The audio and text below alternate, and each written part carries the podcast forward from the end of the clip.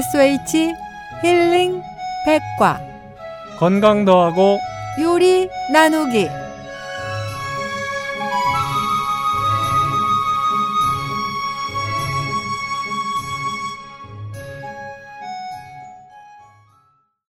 청취자 여러분 안녕하세요.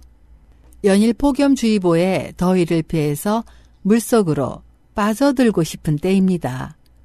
곳에 따라서는 비로 인해 피해를 입었고 대부분은 마른 장마로 타들어가는 농심이 안타깝기만 합니다. 그들의 피땀 어린 노력이 허사가 되지 않기를 바라는 마음으로 힐링 백과 시작합니다. 얼마 전에 뉴스를 보니 양파 산성이라는 기사가 눈에 띄더라고요. 선생님 그 기사 보셨나요? 네, 저도 뉴스를 봤는데요. 양파 생산량이 많아서 가격이 많이 떨어졌나 봐요. 농민들이 어쩔 수 없이 길가에 쌓아놓고 있는 것이 마치 산성 같다는 그런 소식이었습니다. 아, 그랬군요. 네.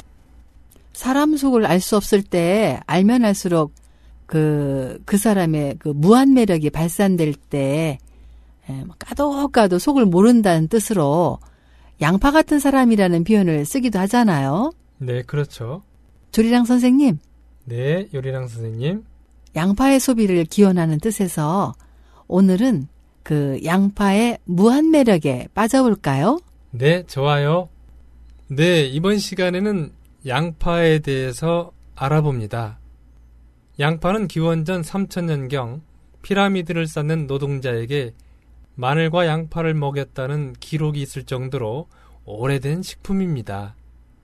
동양에서도 둥근 모양은 기운을 가운데로 모아준다고 하여 양파가 기를 모으는 힘이 강한 식품으로 여겨져 왔습니다. 우리나라에는 조선말 청나라를 통해 들어온 것으로 추측됩니다.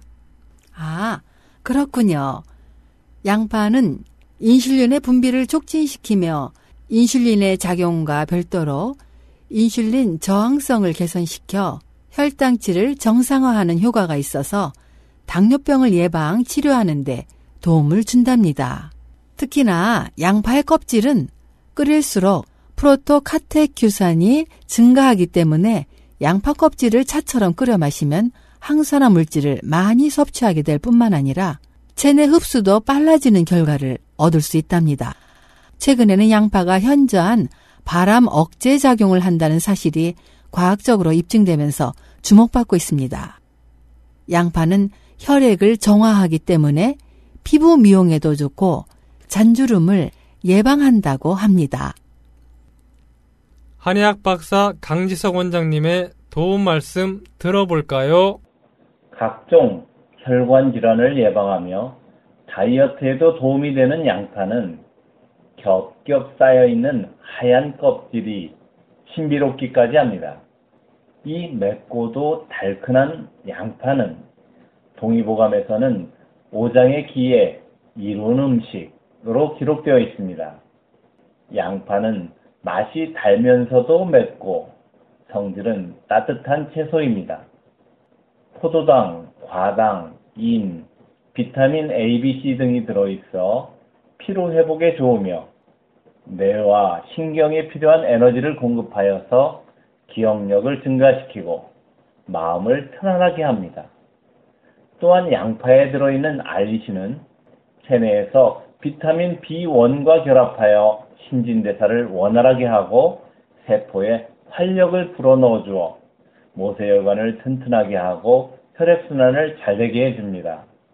따라서 고혈압이나 동맥경화, 정맥류를 개선하며 혈전을 예방할 뿐만 아니라 이미 생긴 혈전도 녹여줍니다.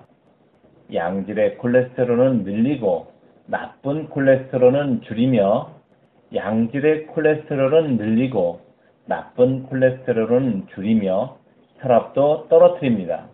양파는 간 속의 지질을 줄여주기 때문에 간을 튼튼하게 해주므로 만성 피로를 풀어주는데도 효과가 있으며 양파의 유화 알릴 등은 발암 물질을 해독하는 효소에 좋은 자극을 주어서 백혈구를 증가시켜 면역력을 키워줍니다. 와! 양파에 이렇게 좋은 효과가 앞으로 우리 많이 먹어야겠어요. 요리랑 선생님, 오늘의 요리와 조리법 소개해 주시죠. 네. 오늘은요, 양파 효소 만들기 한번 해볼까 합니다. 아주 쉬운 요리법 되겠습니다. 예, 요즘에 효소들을 많이 담그시죠? 그렇죠. 매실을 비롯해서 복숭아 효소도 있고요. 예, 산의 개복숭아 효소.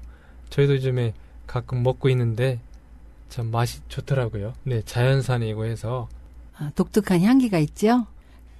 오늘은요, 양파 효소 한번 만들어 볼까 합니다.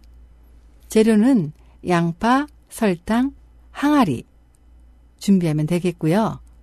만드는 법은요, 첫 번째, 양파를 깨끗이 다듬어 씻어서 한나절 광주리에 담아 놓으면 저절로 건조가 됩니다. 두 번째, 준비된 양파를 4등분합니다. 웬만하면 가능한 칼집이 좀 덜 들어가게 하기 위함입니다. 세 번째, 양파와 설탕의 비율은 1대 0.9 정도로 해서 버무려서 항아리에 담아 놓습니다. 네 번째로 3주간 매일매일 정성껏 저어줍니다. 다섯 번째, 양파 건더기가 항아리 위로 떠오르고 물이 많이 생기면 건더기를 걸러내고 3개월에서 5개월 정도 2차 발효를 합니다.